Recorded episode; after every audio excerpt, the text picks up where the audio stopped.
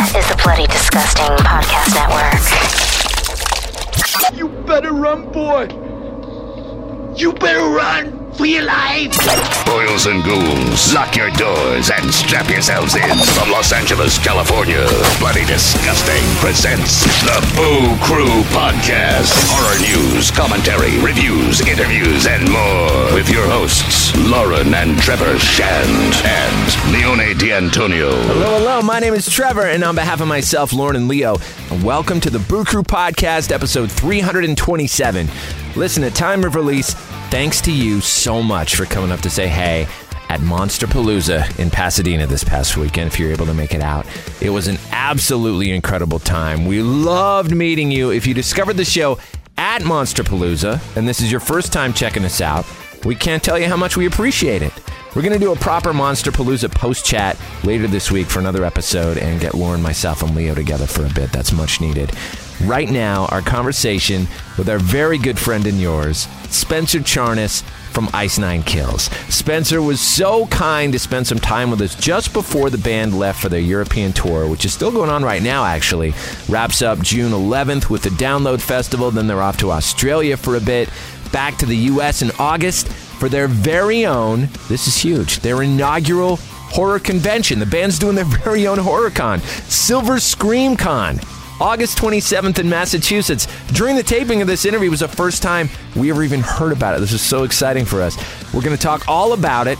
Their latest album is Silver Scream 2, Welcome to Horrorwood, the sequel to their acclaimed Silver Scream record. Both albums offer a cinematic horror metalcore experience, every song being an homage to some of the greatest films in the history of the genre. And they're all done with passion and unprecedented talent. We're going to talk about the process of bringing the stories of these films to life with music.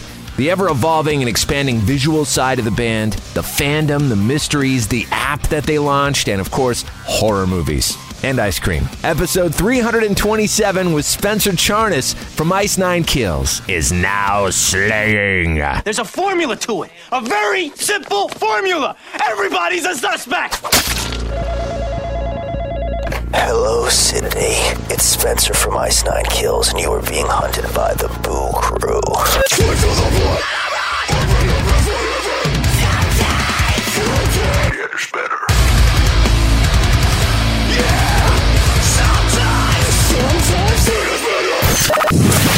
Ahead, scream. That's all we need. Another victim crawls onto the gurney for a Boo Crew autopsy. Jack White's got this booth at his record store. Yeah. And it's this old school booth. I don't know what year that they made this thing, but it's a retro looking booth. Yeah. And you go inside and you you put in I don't know if it's coin operated or what it is, but you go in the booth and it looks kind of like an old school photo booth made of wood and you sit inside and you play. It's got a microphone in the in the middle of the booth and you sit inside and you play and it presses a fucking record Yeah. right then and there of what you're recording. In real time. That's It awesome. spit- like it spits it out. And I saw one of those booths on fucking eBay. Oh wow. And I forget how much it was, but my first thought is if I had like Kanye West money, that's what I would spend it on. Right? Shit like that. Of all the how people- come Kanye West is not buying like the record it's booth? always what I would Kanye buy. West. Anytime. If I had Kanye, I'm thinking like Jay Z. You guys have, no. Well, I saw a picture of Kanye West's house, and Kanye West has all this crazy money, but his house is very like looks like an Apple store, right? It was like concrete, very minimal. And I would fill it with shit like that if I had the money. Uh, you would I'm fill with it. you. right? Yeah, yeah. And monster shit. I mean, come on. But anyway, Yeah. All right, let's do the official introduction. So, joining Bloody Disgusting's Boo Crew via the Speakeasy Studio is the singer and curator of a band that has evolved into a fully immersive horror experience and community, the likes of which has never been achieved before, and it only continues to expand and proliferate. The band established its roots back in the early 2000s and has built a legacy of three EPs and six full length studio albums, including the acclaimed Every Trick in the Book, based on novels, including Dracula, Carrie, and The Exorcist. For the fifth The Silver Scream, they leaned into their horror influence all the way and produced an experience that was so blissfully original and experimental that it was shocking. The world of 13 horror movies splattered across 13 songs, going straight to the Billboard charts. Well, every great scary movie has a sequel, and theirs came at the end of this past year with Welcome to Horrorwood, The Silver Scream 2. Not only did it crack the Billboard Top 20, but earned number one on the Hard Rock Albums chart, and this past year has seen the biggest tour of the band's career with the likes of Metallica. Every new music video they release just pushes the limits and breaks new ground in cinematic story and effects, featuring cameos from a who's who of the genre, filling their own universe with incredible supplementals, always dreaming of new ways for people to experience the world of the band, be it graphic novels, their Nightmare on the Ninth merchandise drops, the Psychos Only app, and so much more. We're here to celebrate Ice Nine Kills with the man behind it all, Spencer Charnas. Yeah, I get I get chills when I hear your intros, and I know everyone always says it when they come on, like uh, Jamie Kennedy or David Arquette, but you really do the best introduction. So flattering, and I really appreciate it. Thank you, dude. Man, again, well deserved, and that's what.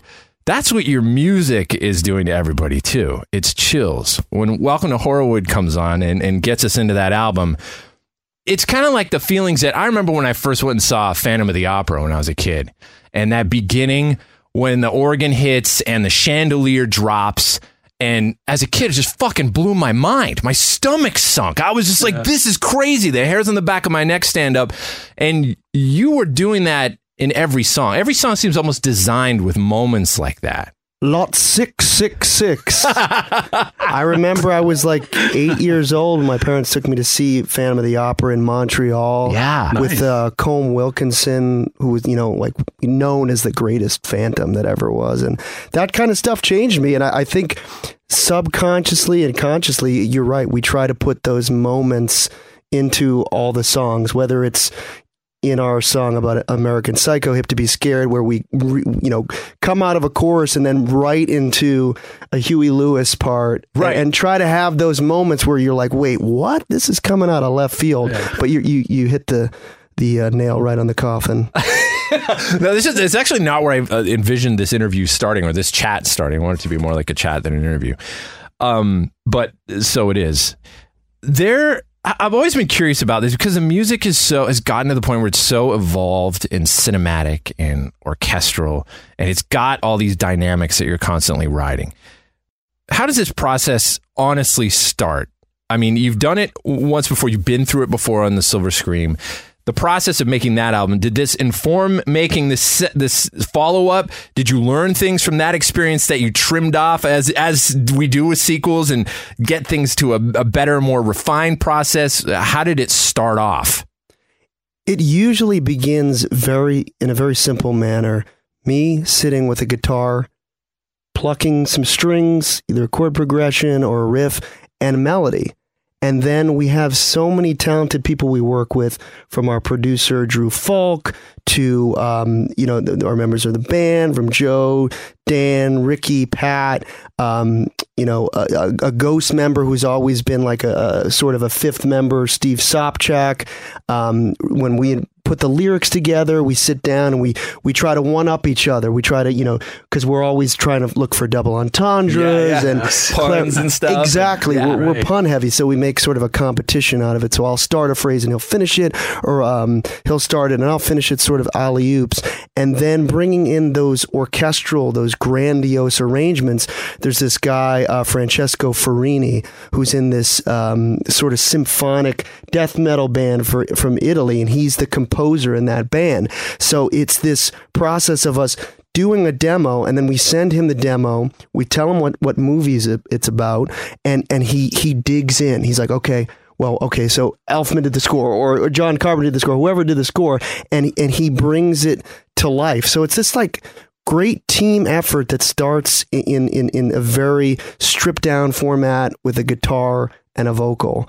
And uh I'm, you know, I'm lucky to be surrounded by such talented people. Wh- What does that? What does that environment look like? That room, like, you guys immerse, immerse yourselves in horror. Like, like, wh- where do you get that inspiration from? Where it's like, we got to go dark. We got to talk about this movie, that movie. Well, before we begin every album, I sit down with a, a pen and paper and just write out every movie that I think could make a compelling song. And, you know, the list for Horrorwood, I think we had like 20 to 25 movies. And then from there, you sort of whittle it down. And okay, okay, so the pandemic was obviously awful and took everyone off the road and people died and all these things, but we tried to make the best of it in terms of okay, we're not going to be on the road. Let's work. And we were fortunate enough um, that our last album, Silver Scream, Silver Scream One, was at the end of its cycle. So there were a lot of bands who were just coming out with an album when Yeah. the pandemic started and completely took you know the wind out of their sails in terms of trajectory. So the fortunate thing for us is that we needed to write an album and we've never been granted this much time to do it. So I, I sort of made a routine of it. I would wake up every morning, I would get my coffee, I would sit down at the piano with my acoustic guitar and figure, you know, what, what what am I feeling today? And I remember one of the first ones I knew I wanted to do was the genius of Clive Barker's Candyman. So I watched that film again. Of, of course, I've seen it many times, but I just let it kind of soak in. I, w- I would watch those films at night, and then the next morning I would try to get some inspiration. Um, and I just I came I went back to Helen's theme, just playing it out on the piano, and I, I you know was messing around with it and kind of put my own little spin on it. And then that the vocal melody came very quickly, and I kind of just banged that first uh, you know uh, the verse into the chorus out very quickly, and then I would go you know, later in the day over to to uh, Joe and Dan's studio, and they lived um, in Echo Park. You know, it's like a 15 minute drive from where I live in West Hollywood. And uh, funny enough, it's on the same street where where Blumhouse. Oh, cool. Headquarters are, Oh, which we nice. found out like a couple months later. We're like, oh, that's pretty cool. That's funny. And uh, we would work for hours, just you know, slaving over the songs. You know, some songs come very quickly. Like for instance, "Hip to Be Scared" kind of came together one day when I was sitting down with Drew Falk, and I came in with this guitar piece, that dun dun dun dun dun dun, you know, very sort of classical, and we kind of banged that out in two days. But other th- songs like "Candyman," um, "Farewell to Flesh," and uh, "Salt and Batteries," which is about child's play, it took a little bit more. Like, okay, we got to figure out. We want. I, I knew that I wanted to homage the Toys R Us theme song. yeah, that was a genius idea. Thank you, man. And so what, what when I when that sort of light bulb went off, I was like, okay, how do we fit that chorus into this verse? It's like a different um, BPM, you know. It's a it's it's a, it's a different um, timing. Um, speed rather, and uh, it, it just became like a, a a fun process, and even the the struggles were ended up being so rewarding once we got over the finish line, and we're like, that's so, that's it, that's the chorus. Went through five different choruses in Farewell to Flesh before we landed on that one. Wow. Do you think because you had more time, you labored longer over the songs? Definitely. Yeah. Which can be a blessing and a curse. Right. Yeah. You Because got when does it end, right? right, right. How much better can we get? Yeah, How much yeah, better? yeah. But you know, I, I'm I've become good at, at listening to advice over the years, and you realize you hire these producers for a reason for for them to tighten that that's too much, Right. or let's you know the first melody you had was better. Don't overthink it. Um, and and uh, it was great. You know, we worked with so many different people too.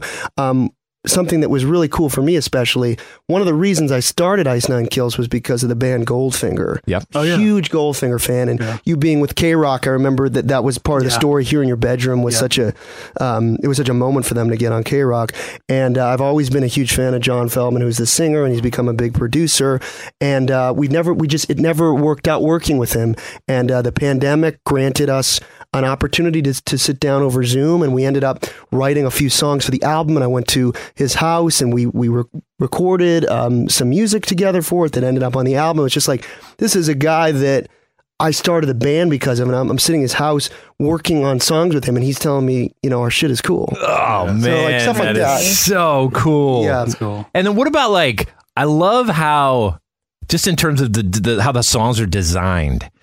You love to and I love when this happens too is you give those you weaponize those famous lines from certain movies like we'll tear your soul apart or whatever, right? From Hellraiser. And you give them like a fucking good beat and you use that as a place to kick in with dynamics.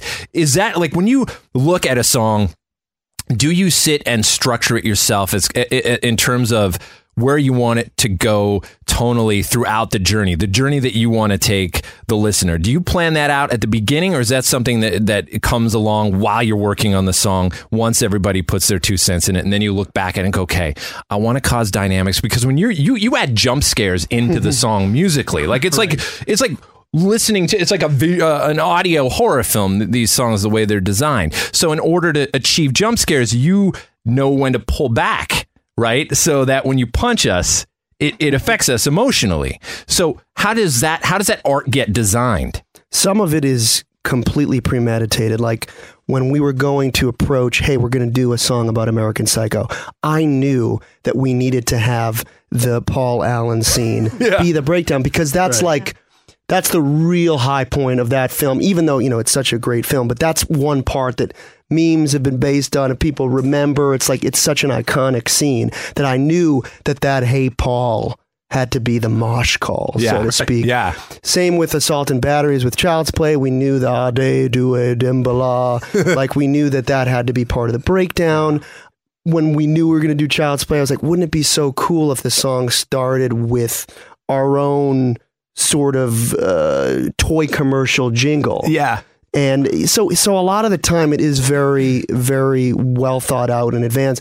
Obviously, sometimes you're in the pocket and you're on a second verse and you think, oh my God, wouldn't it be so cool to go to this or do, you know, one of Pinhead's, uh, you know, g- great classic lines or some sort of uh, play on one of his classic lines. But um, yeah, it's a, it's a bit of a mix of, of the two, premeditated and sometimes on the fly. Right. I want to know when you came up with the. I mean, one of the the fucking coolest melodies I've ever heard is on the Hellraiser two in the box. Right. Oh, it is. It is so fucking good, and it's so. I mean, it's the f- Hellraiser's like the darkest film series. Uh, uh, Like I almost can't. I have a, I have a hard time watching it because it's so dark and you know just depressing. The way that that whole mood. It's a masterful, Oh, yeah. but man, I feel like shit when I watch it. It's that it affects me that much. Yeah. But to have a melody that sweet gives that polarity to that that whole thing. But yeah, I, I just want to know that melody in particular. Did you labor it? Was that something that came super easy? It is something to be very proud of for sure. Well, thank you very much. That one I got to give a lot of credit to Brandon from the band Atreyu. Really? You heard about them? That was one song that we co-wrote with him. And um, if you're familiar with that band, he's got just this incredible voice. It's this. It, it's I call him like the Pavarotti of metalcore. Yeah, yeah. And um, one of the things, one of the tricks he taught me was he likes to, as I think he put it, give that bitch wings in terms of a chorus. so he always gravitates Yeah, it's towards those- swords. yeah, it's like those major melodies. Yeah. And um, when we were working on that, I, I even thought to myself, is this too. Um, is it too major? Is it too like uplifting? And and and the more and more we thought about it, no, it's the perfect dichotomy for the verses being so evil and the breakdown being so evil. Um, and then obviously because we did such a, a great job with him, we had to have him sing on the song. So he that's why we got him to feature on it. Yeah, yeah. Oh man, and the videos have been absolutely insane. So is it is it all? Is it what's the guy's name that you've been teaming up with? Uh, Jensen, Jensen Noen. Has he been doing all of them? all of them for this album. He, he's uh, him and his producer Phoenix are just they're geniuses. They take the ideas that we come up with and and obviously the iconic movies that we're paying tribute to and, and just you know they really they really know how to form them in in the most graceful way possible and we're actually filming uh, another one starting tomorrow Oh, wow. So exciting. and it's been a lot of fun to to not only do those parts of the, the videos where we're you know homaging uh, American Psycho or uh, Child's Play, but also building our own lore with the uh, the scenes in between Yeah, that right, connect the story. And uh, you know, uh, a, a really good friend of mine who I you know has, have known since kindergarten. This guy Andrew Smith. We write the um, this those scenes together. So it's like we grew up loving everything from these horror movies to Seinfeld to A Few Good Men. So we're like putting together this this murder mystery, and it's it's a it's a ton of fun, especially working with with people you've been friends with your whole life. Yeah, is the is the whole story of the silence is it all complete in your minds already? Like you know how it ends? Yeah, I mean, we we uh, I wrote a, out a treatment for it towards the be- beginning of the pandemic about how it would go. So now we're just sort of filling in the gaps, and it's so cool to be working with these actors. You know, Bill Moseley, Yeah. Yes. Ricky, who, who you've had on before, and I know you mentioned Ice Nine Kills. That was awesome. Uh, Ricky Dean Logan, um, and uh, just going through these. i- i- It's it's something I've always dreamed of doing. You know, being involved in that creative process, being on set, getting people like uh, Dead Meat James and, and Chelsea, his, his wife. You know, they have that great Kill Count show um, to be part of it. It's just it's just a, a, a love fest for for people that enjoy on screen slaughter, and, and that's what it's all about. Dude, we got to be in one of those videos. Got to. We got to be in one of those videos. We got to get you a cameo. Dude, I saw uh, like the the rainy day video is is fucking insane. To me, it's it's my favorite one. It's my favorite one. Thank you. The process of the videos now. Do you have it down to a science? Do you know, okay, this is how many days we're going to spend shooting these things? This is how many days we're going to spend planning it out so that it doesn't get too out of hand? Or how does it work for you right now? Well, a lot of it comes down to to budget. You know, we we we have to convince the label, hey, give us a lot of money to do these things because they're very expensive. But Yeah. we're we're fortunate that um, our team is really behind us, and uh, the, the album has sold well, and the last one sold well. So we're very fortunate that um, they kind of give us what we want. Right. And um, I, I, you know, I, as far as the logistical stuff, I don't have too much to do with that. But you know, we've definitely sort of got it down to a science in the sense we don't really spend more than two days doing a video, Right. And that's what we kind of have to try to fit it in. Uh, in terms of a schedule, so that we can y- do all the VFX and do all the the blood gags and the practical effects that we want, and not you know be going into the red. Yeah. And then Well, so- well into the red with blood. There you go, Into yeah. the red with the pockets. So what about uh, so Jensen? How much freedom do you give him to put his two cents on the treatments that you guys come up with for this? definitely give him a lot of um, freedom and input. But at the end of the day, you know, I, I, I make the final call. But um, the, again, it goes back to like working with our producers and stuff. You hire these people because you trust them. Yeah. And, uh, and I, I think people do their best work when they have enough freedom to, to put their own stamp on it. Yeah, definitely. Is there a video you're most proud of?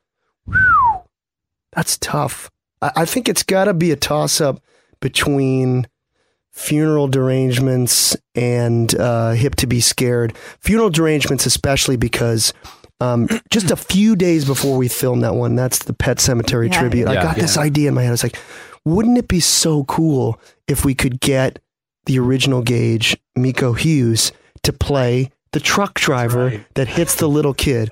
And I thought, you know what, this is never going to happen, right? And um, Sean Clark, who, who started to represent me for horror conventions, who I've been a fan of for years. Oh, Sean Clark's awesome, Yeah, man. His great. videos and stuff. He used So to do the the was it the horror hallowed grounds Yes. for Horror Hound magazine. Yeah. I fucking love that guy. He's awesome. Yeah. Yeah. And uh, I, I've been watching his stuff for years. You know, whether it was like the you know the extras on the Halloween Mm-hmm. DVDs, and I and he started to represent. I was like, I, I bet he knows Miko. So I Oh, call yeah. Sean He knows up. everybody. He knows everybody. And within an hour, he's like, "Yep, Miko will do it." I'm like. just the idea of getting him to play the truck driver where he's killing him his own character he's killing himself and uh, that blew my mind that we got that so that, that kind of gives it a leg up there for me severed Oh my leg up God. Definitely. I mean, you must have ideas going for the next few songs as to who you can who you can get, right? Oh, that must yeah. be so fun. It is. It, it, it, it's fun, and, and I love the fact that I live in LA now, where these things are a possibility. Yeah. you know, it's not so far fetched that you could get some of these people that you really respect. Right. And um, for me, like, those those are the celebrities that I get starstruck around. You know, I don't Yeah. I don't care about the Kardashians or whatever. You know, whatever's the the, the hot uh, money maker in Hollywood. Like I'm like, oh my god, that that that guy was in Friday the Thirteenth Part Six. I gotta meet this motherfucker. and that's what's so cool about starting to do these conventions. Um, like we just did one in Florida. Oh yeah, called Spookala. Yeah. Yeah. Yeah. and and and I, I've been fortunate enough to become friends with some of these people. So we played a small private show for like the VIPs only, and I, I'm looking up there, you know, in in the in, in the balcony area. We got James Jude Courtney who played Michael Myers. We got Ari Lehman who played the original Jason, who jumps out of the water, Felissa Rose, Miko Hughes, uh, Thom Mathews, all these people that I, you know, grew up being like, oh my God, they're watching us perform these songs that you know are tributes to them Yeah. and so it's like it's become such a, a full circle moment that we were actually doing our own convention we're, we're we're actually announcing it tomorrow whenever this will air Wow, yeah, yeah. yeah called the silver scream con it's going to Oh, be in shit. massachusetts you guys got to come Congrats. That's Yes. fucking huge. thank you Yeah. So what? I mean, obviously this will air after it's announced. Tell us what the fuck's going on. Who's there? It's going to be amazing. So far, we've we've announced a few of the guests. We've got Nick Castle, the original Michael Myers, is going to be there. Ari Lehman, the original Jason. James Jude Courtney from all the Blumhouse uh, Halloweens is Michael Myers. We've got Danielle Harris from the Halloween series. Uh, Skeet. Yeah, I mean, uh, you know, who's a who's an idol of mine. You know, I, I model so much of what I do off of his performances because he's so great, and uh, and a, and a ton of other uh, guests that are going to be announced. We got Bill Moseley coming out. We got uh, so many tricks and treats. We're going to do a show out there, and it's it's going to be in Danvers, Mass, which is Salem adjacent. Wow. At the end of August, and uh, yeah, Is there is there a venue for it or yeah, it's going to be at the DoubleTree in Danvers. nice? Um, August 26th through 28th, and we're going to be playing a show that Saturday night at the Cabot Theater in Beverly. And I'm just so excited because you know I I grew up going to these kind of things, and to to curate curate our own, it's just like a dream come true. Congratulations. I mean, I couldn't think of any better person to, Yeah. to curate one of these. That's man. It's too bad it wasn't the Danvers Hospital, man. Oh man, yeah. it's still there, right? That's got to be the venue for the next year. That's bigger. Yeah, that would be awesome. like a, it's an apartment, right, or a condo complex or something. I didn't even know they changed it from the hospital. Yeah. I remember seeing all those ghost, uh, you know, ghost hunter shows investigating there. I wouldn't buy a, an apartment there. So is, Maybe I would. is the idea to do it annually? Is that what you'd like to do? That's what we were hoping, uh, hoping to do. You know, build it up and expand it, and maybe eventually do, you know, a Silver Scream Con in New York, and L.A., and London, and Chicago, and in a bunch of different places. And when we were trying to come up with a name, I was like, that's perfect because even if you don't know the lore or even know about the band, it's just a, a nice name for a horror convention. Yeah, it's awesome. It works. So, so curious about your experience going from someone who used to attend these things to now being there with your own booth. Maybe you're doing meet and greets, you're hosting panels. What has that experience been like as far as like the perspective that you're getting from that fan perspective again, you know, and, and the things that you're hearing them say and the things that you see that fans are gravitating towards as far as the experiences that they want to have with the films and properties that they love. Yeah, I always think about it and approach it from a fan's perspective because I remember all the people that were really nice to me and maybe some of the people that weren't so nice. So Yeah. I always make sure to to really give each person that comes up a moment and really engage with them and and ask them questions about themselves or what they liked about what we did or what they like and uh, th- that's that's how I think you got to approach it and um, for me it's it's so cool being on the other side of the table. And then after I do my signing going up to these people that are my heroes. You know we were doing a convention in New Jersey I think it was Monster Mania. And after I got done signing Steve Miner was signing in the same room. And I mean you know he he he's the guy that put the hockey mask on Jason. And uh, you know was involved in in the first three films you know was on set 1 2 and 3 and did H2O and did House. And it was just it gives me a chance to be a fan as well. Yeah. to be the guy for those people that are fans of us but then to be able to a split second later be like you know your work is is so influential to what we do. Yeah. What do you find that you're hearing from the Ice Nine Kills fans when you're doing this and when you have those moments? Is there some is there a few things that you hear often that they're asking for or saying? I I think what I hear uh, a majority of the time is that we we really help them have an escape from the uh, triumphs and tribulations of life. You know, they come to me and, and at first, you know, I thought that, oh man, that's silly. I mean, how could we save you through murder? But I guess it's possible as long as it's not real murder.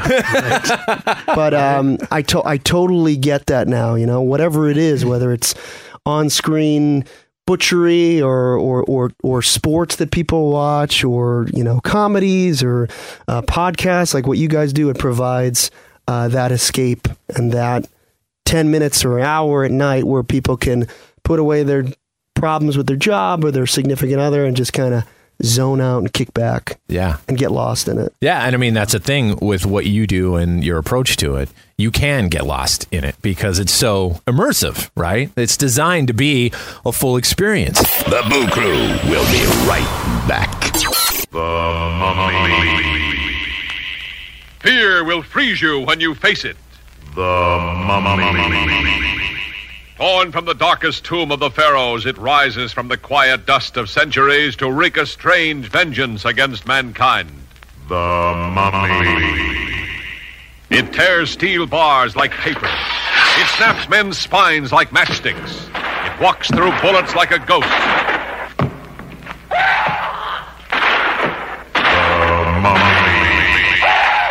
It sees without eyes, it lives without breath, yet its desires are strangely, madly human. The motion picture screen's most shocking experience in suspense. In chilling technicolor, The Mummy.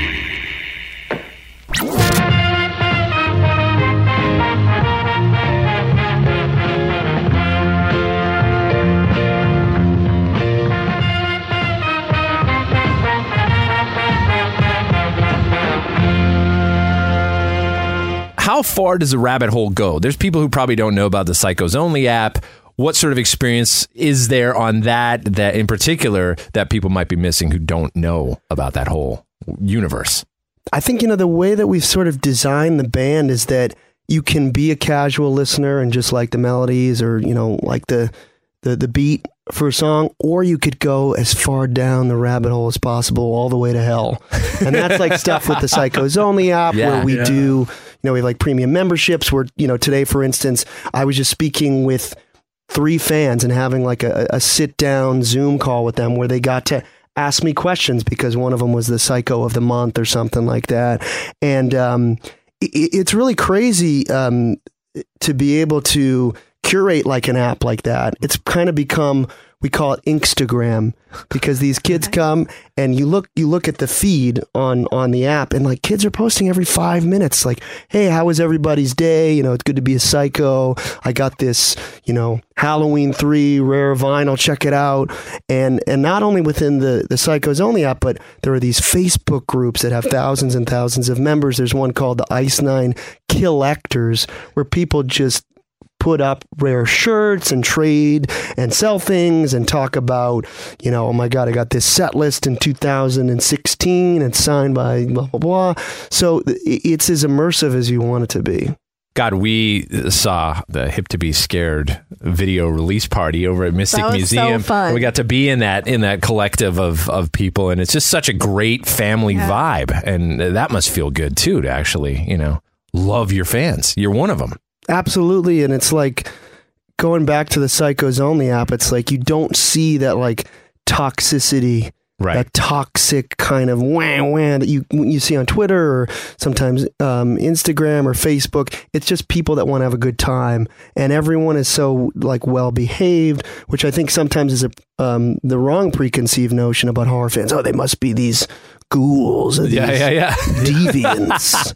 um, But they're really not. And doing events like uh, at the Mystic Museum, and, and, and those people are so cool. Slashback and all these immersive experiences. They let us come and do these these in person meet and greets, and uh, it just makes me love living in LA that much more. Oh, it's the cool. Yeah, it's the great. coolest. The coolest.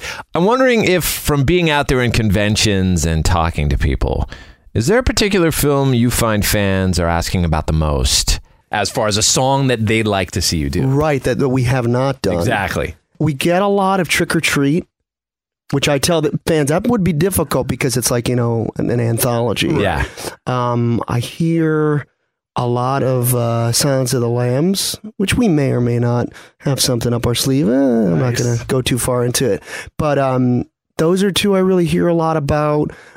Killer Clowns from Outer Space. Nice. I hear that.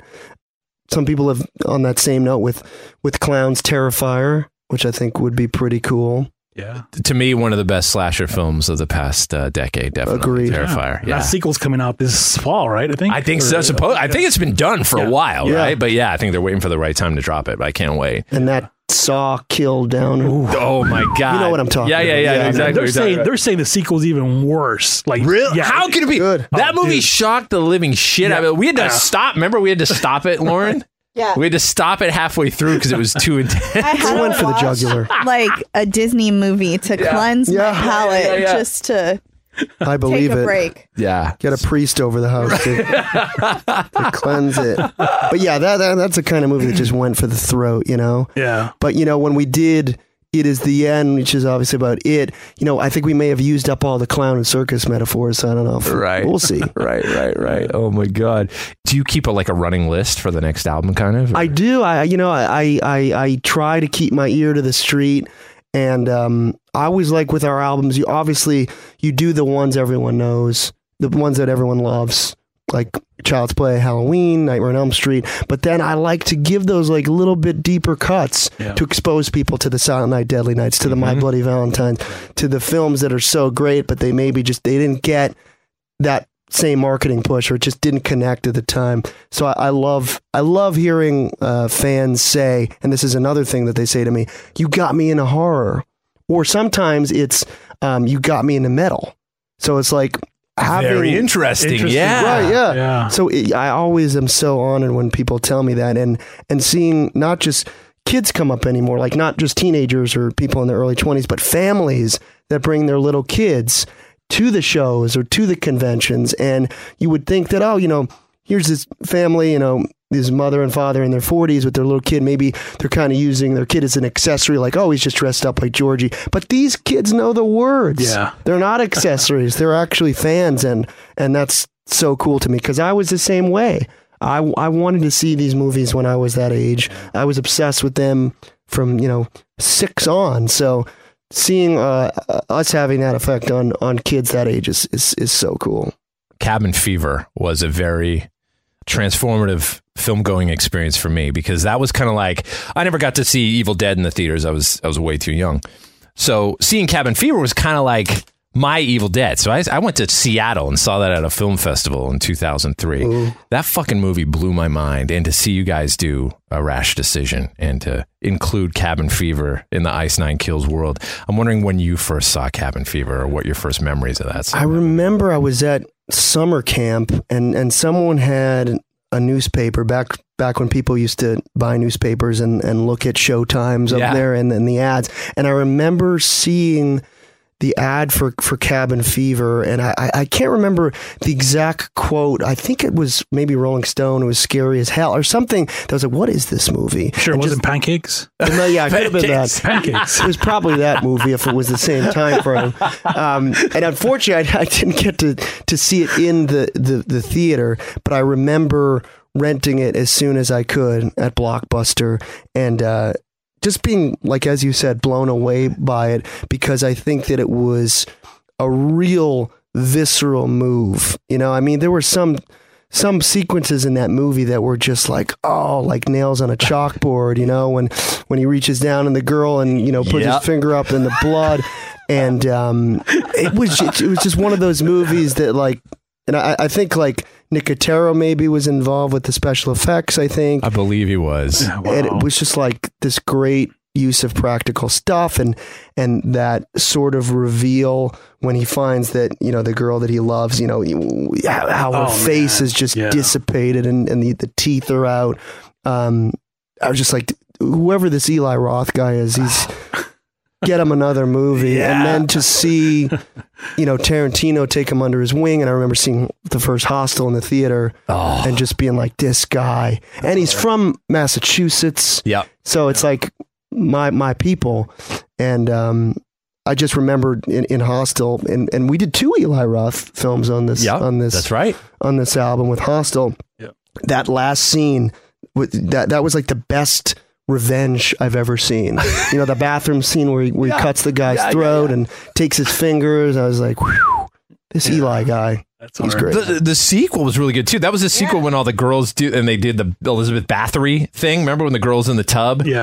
Got- yeah. That fucking was Scythe. bad. I think uh, we were at Were we in the theater and saw Leo at that one? I think randomly and didn't know he was there. I think I was there. We were there for yeah, Hostel too. Have you met Eli yet? I haven't, but a friend of mine uh, knows him, and, and they were at a, a bar with him one time, and uh, I guess she showed Eli the cover art of the Silver Scream one. So she sent me a video of Eli being like, "Hey, dude, like." I, you know, your friend showed me the cover art looks dope as hell. I'm going to check out the band, but I do feel like uh, we we are kindred spirits. We probably would get along. Oh yeah, I could see that for sure, dude. Did you see? Did you ever see Cabin Fever two? The Ti Yeah. West, the Ti West movie. Yeah. I fucking love that movie. But Ti Yeah. basically like disavows it because it was one of those things. What what is it called when? Spring Fever is that the is that the second uh, one? Yeah, yeah, yeah. It was. What's it? Fucking my microphone here. Hold on, hold on. Um, what what is it? What is it called when a director doesn't want their name on the movie Oh that yeah, they make? it's a certain it's a oh. certain name. like It's a Walter Smitty or something. It's something like that because I remember being baffled at why the guy who did American History X wanted his name off of it. Oh yeah, that's right. But that's what I, I remember hearing that. Oh, that's the name, like the Jane Doe or something. Whatever you give that, the um, friend of Bill W. kind of version. Yeah, of that, exactly, exactly. Yeah, I fucking loved the, the sequel just as much as the as the original. I mean, that exposed me to the world of Ti West too, and like House of the Devil and the Innkeepers and all these. all X these was amazing. X was great, Yes. right? so, cool. Good. and then the follow ups, I guess, was already done when the by the time the first one hit theaters. uh, That's what I heard. Pearl, so that's yeah, that's coming out soon. So, what have you been watching lately, just on your own? I, I, during the pandemic, I watched all the films on Horrorwood like five times Yeah. to, to kind of sink Nice. sink them in again. But um, just been doing like you know a deep dive on on you know platforms like Shudder. Yeah, You know, I mean, there's just so much good programming on there. I love watching the the Last Drive-In with with Joe Bob Briggs. It's just like you know comfort food because I remember him on TNT, uh, Monster Vision.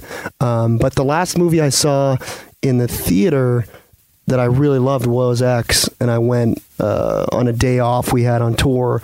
Um, really loved the new Scream. Um, Oh yeah. What was your experience? I mean, you being a massive Scream fan, when and where did you end up seeing new, the new Radio Silent Scream? So this is, is is pretty cool. So we actually saw it in Burbank, right? And um, I have a new thing that maybe it started because of the pandemic. You know, we you know, and the masks and everything. But I started renting my own theater, which you could do. Oh, Yeah, I've heard about that. I haven't done it yet. It's pretty inexpensive. Yeah, too. it was Yeah. like t- two, 200 to- three hundred dollars to rent your whole your own theater, and we did that for uh, Halloween Kills, which was badass, and we did it for Scream in Burbank, and we get out of the movie, love the movie, and um, you know the the mall in, in Burbank Yep. with the escalator, and so we're we're outside of the theater, and I turn around and I see the entire cast of Scream Five What? coming down the escalator. no shit. Yeah, and the guy, you know, the, the guy was wearing his Letterman jacket just like he was in the film. Then I turned to my right and Skeet's right there. So they, you know, movie people, they like to to cinema hop on opening weekend and we just happened to, to catch them uh, seeing the movie. So they probably rented their own theater as well. That's awesome. That's bad. Do they still do that? Can you still do that? Yeah, Yeah, yeah, oh, yeah. yeah. No shit. You got to do it. I want to do it, man. Because you know, you know what the deal is. Unfortunately, sometimes, and this, uh, you know, hey, it's it's a crapshoot. Anytime you go to a theater, you never know. It could be one bad egg who ruins the experience for everybody. But that's just it. If it's a movie like you're really looking forward to, I have anxiety, wondering is that per, is like when we saw Scream, someone brought their baby, Oh my god. and we were looking forward to seeing Scream. Huge Radio Silence fans Yeah. get a babysitter, do the whole thing, go to the theaters, get ready to see Scream, one of the first movies we saw in a theater during the pandemic. Fucking baby starts crying. I'm like, are you Okay. fucking kidding The me? The baby was like two because I know babies, and that baby was two. a And I'm, two year old. and I'm like, this two year old. So old enough, old enough to know what's kind of Yeah. going on too, a little bit, right? Yeah. You should have went George Costanza on him and just just tore him a new one. I've And they al- screamed the entire thing like a over here. flight. Oh, oh yeah, the entire time, and they didn't. Dude. They didn't walk walk the kid out. In fact, they changed. Didn't they change the kid? Yeah. I think they changed the kid Oh during the movie. Oh, smell of like vision. changed the Yeah. diaper. Yeah. Yeah. Death in penalty the, for in that. the theater. those I agree. Death penalty. I've only freaked out in a theater one time. Oh God, with our kid there what were we seeing? Were we seeing? The Boy too? Yeah. The Boy too, and someone a, a bunch of teenage girls in front of us. We took our daughter, one of the first horror films she saw in a in a theater. She was 12, I think at the time, maybe 11. Took her to see The Boy 2. Oh, a fucking sea of phones light up in front, you know, right in front in the front row while the movie's going. And I yell. I fucking yelled. Good. And I said, what did I say? Turn off your fucking phone or something like Yeah. that. It traumatized my daughter. Now she's afraid. I think she's afraid to go to the movies with me. It's the only time I've ever done that. And you know what the girls did? Turned them off and fucking turned them back on. Are you So I didn't do? Yeah. shit. Yeah. Jesus. This generation. Right? That so So I get renting renting my own theater. I'd fucking love it, Yeah. especially if it's a movie I want to see because it might be fucked up for you if you don't. It's completely worth it. It's Yeah. completely worth it because you don't want that cinema experience ruined, especially if you're seeing a movie for the first time. Yeah. You know? And I think isn't it like the first ten or twenty people get concession. They get like popcorn and drinks part of the package. I think I I fucked up because I missed that Oh, part of it. man. man. I want free popcorn. um, but also in the last few weeks, I, I you know been going to these smaller theaters. We you know we went to the New Bev, which you know Tarantino Oh, owns, and yeah. saw um, People Under the Stairs. I mean, oh man. it's so cool going to that theater, and, and they play the retro trailers before the movie. So I think when we saw People on the Stairs, that you know it was like Friday the Thirteenth final chapter, and you know Nightmare on Elm Street, Dream Warrior, something. It's like it brings you back to the '80s. And then when we were in Boston, we went to this Coolidge Corner Theater and saw like a 35 millimeter print of the original Friday the 13th. It's just I love oh. doing that stuff. That shit you can't go wrong because at those theaters everybody's there. Like they'd fucking kill you if you Right. talked. Right. Slit your throat. Yeah. yeah, exactly. Exactly. Oh man. Oh, it just occurred to me. You got to do final chapter tribute, man. Especially, Oh, especially that- that's my the Crispin- favorite. That's the my Crispin Glover favorite dance. Friday the 13th. Yeah, the Crispin Yeah, Glover dance. amazing. You got to do that. Corey Feldman, Savini. I love the final chapter. Me too. man. A lot of people don't, but I love that. Yeah, I love that. that's my favorite Friday. Yeah, yeah, same here. Same for um, Scream Fest in LA, they they did a uh, I can't remember what it must have been like the 40th year anniversary of, of it a few years ago, and they had us play acoustic uh, before the showing. Oh, wow. And it was really cool. And Joe Zito was there, who directed the movie. Yeah. that, that he, I mean, he's awesome. He also did like The Prowler, Yep. and um, Harry Manfredini was there, and we played our Oh, Thank cool. God It's Friday uh, before the showing, and it was just so fun. Oh, speaking of Manfredini, everybody's asking about it. When are you guys going to score Yes. a film? Yeah. Oh man, I mean, I, I would absolutely love to. So, any movie producers out there, you know How where to find me. how how did you not have a song on the Scream Five soundtrack? Yeah, Well, you know what? What's so funny about that? Our fans lobbied so hard for it, and um, you know, for whatever reason, it didn't happen. But I, I was at my friend uh, James A. Janisse, who's Dead Meat James, and, and Chelsea, their wedding, and we got into the wedding, and they they sat us at this awesome table. First of all, it was a beautiful wedding. Heather Langenkamp was officiating the ceremony. Oh, wow. Married them. It was it was so cool. And at our table was uh, Tyler, Matt, and Chad from Radio Silence. the coolest guys ever. Coolest guys. So I went. I, I knew what they looked like. I went right over to them. I was like, dude, Scream, because Scream Five came out the weekend before. So I was like, bravo, congratulations! It was such an awesome achievement. Wes would be proud. And we got into talking, and I, they asked me what I do. So he was like, "You're an Ice Nine Kills. Your fans keep tweeting at us." and by the end of the night, you know, we were pals with them. We're hanging out with them, and and and um, they, they said to me, I don't know, it was after we had a few, uh, you know, whiskey sodas, but like, "You're in Scream Six. So yeah, we'll see. Whoa, we'll I don't hold know. you to I, it. I don't know. I don't know if that will. It's on the way. It's on the way. Well, they, and they're like, is it Matt? One of the guys who like has a punk rock band past too, right? One of them was in a band. Yep. think so, yeah. Yeah, I Link can see it eighty. happening. Yeah, Link eighty. yeah, that's it. Yeah, and and that was one of the things we talked about because I'm I'm a huge punk fan, and they were part of the whole Gilman Street era, and we just had a lot of mutual uh, acquaintances, and like we you know we came up listening to the same stuff like Epitaph Records, so we were uh, we were we were friends pretty quick. Yeah, Yeah, They're so nice. Like I cornered them at the VHS 94 screening and they sat and listened to me talk again about Ready or Not. Oh yeah, I fucking like- love that movie so so hard. And they listened to all my ideas of everything I want to do to this house, and they were fully supporting it. Oh my god, I believe it. Those guys are so creative too. If you go on and like watch their early YouTube videos and things that they used to make as a group, like uh, some of like like almost like horror comedy stuff, so fucking good, so good. I urge anyone listening, you have to go and dig out their stuff. Yeah, It- Absolutely. it's so so good. And I loved hearing about, you know, they were telling me about how they got that name, and it was just like because people wouldn't give them the time of day. They'd get a call or an email, and then nothing would happen. You know, people would go radio silent. Yeah. So they have the same kind of chutzpah, punk rock kind of DIY mentality as we did. It's like, okay, well, no label wants to sign us. Well, fuck that. We're just going to do it ourselves. Warped Tour doesn't want us. We're going to break in and sell our CDs. Yep, yep, yep. And, then Warped Tour eventually, you know, came calling, and we're no longer go. radio silent. There you go. There you go. You know, What I were was going gonna talk about how ironic it is that we on Bleeders Digest, our other podcast, Yeah, yeah. we re-released your episode. Oh yeah, the Spencer. Yeah, the Spencer episode's out The- this week. Yeah, the feed. Yeah. it's about a podcast, that's right. and That's right. Thank you again for doing that, dude. Oh, For doing- absolutely. yeah, oh, yeah. yeah, yeah. The the voiceover Yeah, stuff. yeah, yeah. I hope that came out good. I, It was the did. first It I- did, dude. It was great. I was honored to do that, and, and you guys always invite me back for such cool stuff. Uh, interviewing David Arquette, Yes. That was yes. fun. Spree. That was fun. Dude, that movie was awesome. Dude, it was so fun. Good. We got to do more of that shit. and Have you have you on to? I would love to interview, anytime. interview people Yeah. and stuff. And Yeah. now that we got to do, we, we should do something for Scream Six in here. Yeah. Dude, definitely, everybody, yeah. everybody in person. What are you guys doing at Monster Palooza this year? So unfortunately, we're going to be in Europe when it's happening, but we will have a booth Okay. and a presence there. So anytime I can attend one of these great conventions, we still want to have an involvement. Yeah. Because I wish I could be at all of them, but um, I've never been able to go to the Monster Palooza out here. I've, I've always been on the road. is so fun. That's one of our favorite. That's one of our favorite ones. Yeah, Yeah. We got a booth there this year. Uh, we had one. You know, the last time they did it in 2019. So it's been you know obviously away uh, during the pandemic. But wow, it's so fucking cool. And that one.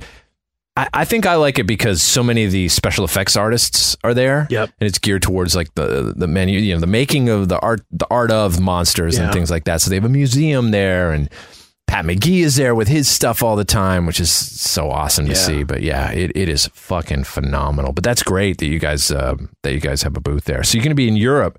Are you? You're doing dates with Spirit Box, right? Yeah. Oh, that's awesome. That fucking band is so fucking good. so badass and uh, great to see them like explode because we had toured with their previous band years ago called I Wrestled a Bear Once. Also love those guys. so They're cool. nuts. and um, they're just very nice people and uh, it's like our albums kind of came out around the same time and I, I'm, I'm very interested to see those shows and some of them are already so- selling out so it's a kind of a nice uh, matchup of sounds Nice. Yeah. And then you did a couple shows with Metallica. we, we, we've got two to go in August, and and that was like we did one in in Vegas uh, where the Raiders play at Allegiant Stadium, Yeah. and uh, it was like maybe a week or two after our album came out, and the album came out it did did really well, better than we thought it was going to do, and I just got this call from our booking. He's like, "Hey, um, do you want to uh, do some a show with Metallica?" I was like, "All right, "Well, let me."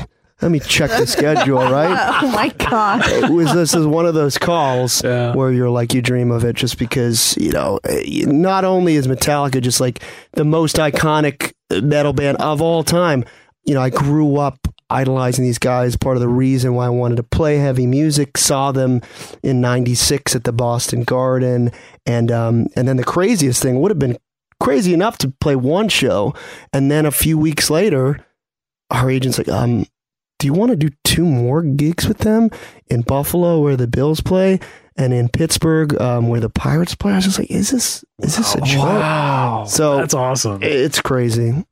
You gotta, you gotta, you gotta corner uh, Kirk Hammett. Yes. man. He's a big, he's a He's big, a big horror horror fan. guy. Yeah. Well, we were trying to figure out because we've heard from everyone. It's kind of known in the music industry that they're very particular about the bands that they take out, and they're very involved in the decision. So that made me feel even more honored. And then yeah. I started Awesome. thinking maybe it's you know maybe Kirk is a horror fan. Maybe Yeah. that's how it kind of got introduced to him or something. Yeah. Oh man, he's a huge. I, I've got that. Uh, he's got a couple books out. One of them's called "Too Much Horror Business," and it's just a book full of pictures of his collection. And he's got, I mean, he's got amazing props Yeah. and movie posters too, original posters that literally he spends millions of dollars. Some of these posters are like over a million each for some of the posters. like original Boris Karloff stuff. Exactly. Even farther back than that. Yeah. He did a he did a whole um, exhibit at the Peabody Essex Museum in Salem. That's right. Um, and it was it was just unbelievable. And he had some of his guitars displayed because I remember seeing them play, you know, in the '90s, and he would have these guitars with like um, uh, "Creature from the Black Lagoon" Yes. or "The Mummy" on them. It's Yep. like seeing them in person was pretty pretty rad. That's awesome. What about your microphone for your live shows? Who did who designed that thing? Oh, the microphone stand. yeah, yeah. So we work with this really talented lady called Miss. Uh, she calls um, MM Custom Art. This lovely lady named Missy, and she is a special effects person and a makeup guru, and uh, she designs all of our props for our stage and all these masks. And uh, she actually gave me that mic stand just as a present. Wow. Uh, it's so incredible. It, it's it's sort of like an amalgamation of all the characters. It's got you know Silence, which is our slasher character, and it's got Michael and uh, Jason beneath him, sort of lifting him up, and it's got lights that turn on for the eyes, and uh, she's just awesome. And she makes stuff for band from everyone from like Cradle of Filth to Behemoth, and uh, very fortunate that she works with us. Wow. So, uh, you're a prop collector like us. Is there a grail prop that you have been eyeing or would love to have? Well, back to uh, when we were talking about Sean Clark earlier, he's got an amazing Oh yeah. collection. yeah, insane shit. Yeah. Insane, like you guys are two two peas in the pod, in the in the twisted bloody pod, and uh, he has the hedge clippers from The Burning. Really, the Burning. You love that Oh, movie. wow. You've you've recommended that to us many times. I still have not seen you gotta that. see it. It- It's like it's um just like peak era Savini. You know, it's right after Friday Thirteenth Part One, and instead of doing Part Two, he he went and did the Burning, and uh, it, it- it's just it's just one of the most like for me the infamous scene where through the canoe and he just completely destroys these cam counselors with these hedge clippers. I was like, oh man, I think Savini just gave him the hedge clippers. So he's told me if he ever sells them.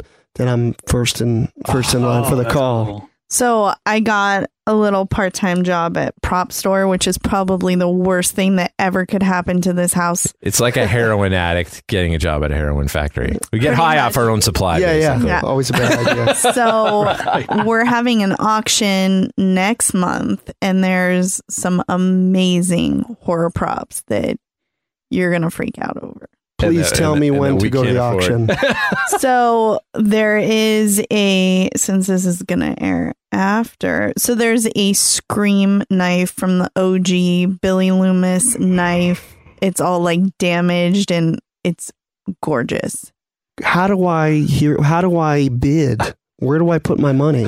So I'm just gonna give you my ATM card right now. Exactly. don't because I'll card. win something for you. I love spending other people's money. Do it. So, something like that. Is that like ten thousand dollars, a hundred thousand dollars? Like what? What? What? What do you think in the I neighborhood? I think the estimate was maybe six to eight. That's it. Possibly. I'll go right now. And then there's the one of the coolest pieces is from Freddy versus Oh Jason. yeah, this thing is cool, man. And it's the effect where the glove is going through. You remember at the end of Freddy versus Jason, uh, Jason The arm. sticks his is it Jason sticks his Sticks- hand in the glove? Yeah, He, severed arm, right? Severed arm. and then right. he impales Freddy. Freddy with his own glove. Yes. Great and kill. so the glove is coming out of the sweater. Yeah, it's the full well, it's the full God. prosthetic chest of Freddy with the arm sticking out as it appeared in the film. It's fucking beautiful. Wasn't that? Isn't there? Uh, it wasn't that. What's his name? Kane Hodder. Uh No, no, was- Kane Hodder was not Freddy was- versus Jason. No. There's a there's a trivia where he he did something with as uh, Freddy and Jason. I think that was Jason goes to hell. He's Yeah. yes, the hell. yes, that's what yes. it was. Yeah, that's what I'm thinking. Yeah. The Freddy versus Jason thing with Kane was a whole That's hot right. topic Oh, yeah, whole because thing. they didn't. They Yeah, put he Ken wasn't casted. Kirzinger instead. yeah. Yeah. Oh shit, Oh Lauren my showed him the picture. That is incredible. I'm seeing the the Freddy glove go through Freddy's own chest. Well, What's the estimate of that? Like, what's that? Uh, That's like crazy. probably. 100,000.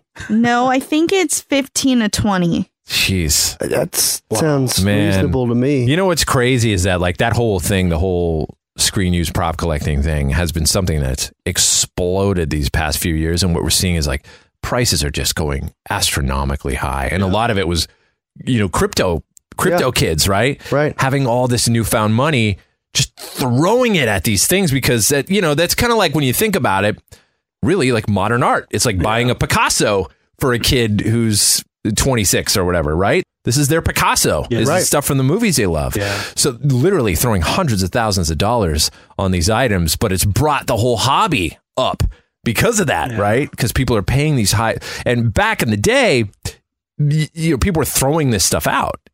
They'd be like, "Why would you even want this? Right. Have it Right. for free, you know, uh, get it out of a dumpster." Yeah. But now, oh my god, you know, So much more competition. Yeah. Bad for people like right? you and I. Exactly. Yeah. But you, you have one of the most amazing collections I've ever Oh, seen. dude. Aw. nah, For those people out there listening, that this their house is just. whew, I've never seen anything like it. And thank you for adding us to the House of Horrors with the the, the theme Ice Nine song. Carousel, The Ice Nine Carousel. right? I'm honored.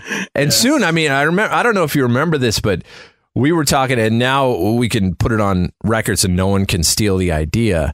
But Oh, boy. uh, Spencer and I were going to open a horror ice cream Yes. place called Screams. Right? It's perfect. Screams with the little apostrophe. And I was thinking of like I went I went back like some of my favorites. So you came up with a few of these. Slumber Is it Parfait gonna be like- Massacre. Slumber Parfait Massacre. It's going to be like nice nine screams, nine flavors. Hey, that's a good be, not idea. That's a good idea. I think we came up with more though. Toby Scooper. oh, that's so good. right? With the ice cream cone, it had a little hat on the top. Toby Casket Scooper. Robbins, maybe in a. Oh, That's a new one. I that's just good. came with. That's Yeah, good. That's good. That's good. And uh, my favorite, Leo, you'll love this one. It's just a ice cream sandwich, just a plain old ice cream sandwich. Okay. It was called the Witch. That's perfect. With, Spelled, yeah. with the apostrophe, Nice. witch, the witch. No, I think we got to do. I think Magnolia Boulevard. Let's right? do That's it, right. right. Hereditary, Oh my Right? god! I don't even remember that one. That's Hereditary. so good. Midsummer's Bar. Oh yeah. Oh, we we were going back forth Yeah, with these texts yeah. for like an hour. The wanna. Chexorcist. Remember, it was ice cream with Chex Mix, I think, in Yes, it. the Yeah, the Chex- Chexorcist. You came up with chopping malt. That was great. Oh my chopping God. malt. That's brilliant. Uh, the hills have ice cream. it was like a banana split. oh my gosh. Now that now we've cemented these ideas, now it's trademarked, right? Is this how trademark works? It's now officially trademarked. I think we, yeah, in goes audio and it's published, right? Yeah, That's right. no one can steal it.